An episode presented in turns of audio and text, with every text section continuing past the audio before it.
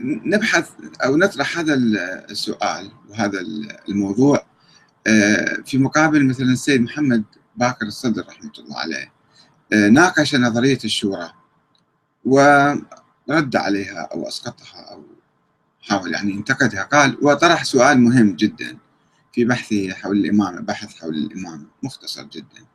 قال بأنه لو كانت الشورى آه، من الله وهي دستور المسلمين وهي يعني يجب نأخذ فيه. لكان النبي أو الله سبحانه وتعالى في القرآن الكريم وضح تفاصيل قانون الشورى.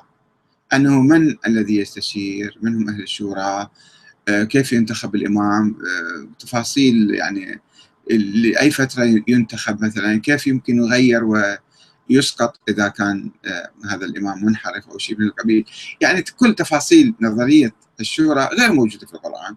ولم يتحدث عنها النبي. إذن فهي باطلة. هكذا قال السيد محمد باكر الصدر. وطبعا هو أثبت في مقابل ذلك نظرية الإمامة الإلهية قال إذن نظرية النص هي الأقوى والأصح. ولكنه مع الأسف الشديد لم يلتفت أو قفز عن هذه الفكرة.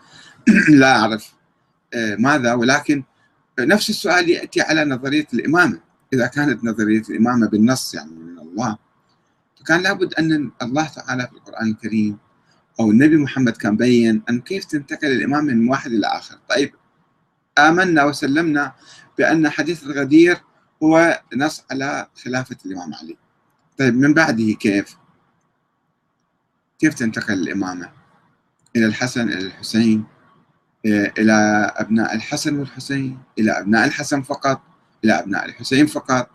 آه، من واحد لواحد آه، إذا كان الإمام عنده أولاد عديدون فأي واحد من عندهم يصير الأكبر الأعلم الأصغر الأشجع الثائر المتقاعس أي واحد من هؤلاء يصبح إمام.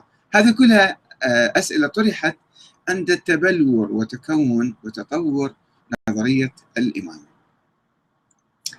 آه، طبعا هذا هالأسئلة المهمة يعني أيضا هي إشكال رئيسي على أنه لو كانت امامه من الله لبين كان بينه تفاصيل الامامه فإحنا نتحدث عن شيء تاريخي الآن غير مهم كثير في الحقيقة ولكن بعض الناس لا يزالوا يعتقدون كأنه الإمامة عقيدة يعني دينية. أن تؤمن بالأئمة الاثني عشر أنت تؤمن بعقيدة إلهية وعقيدة دينية وجزء من الدين وإذا ما آمنت بهاي النظرية آه، فأنت عقيدتك باطلة وانحرفت وبعد أنت مو شيعي وبعد شوية خرجوك من الإسلام.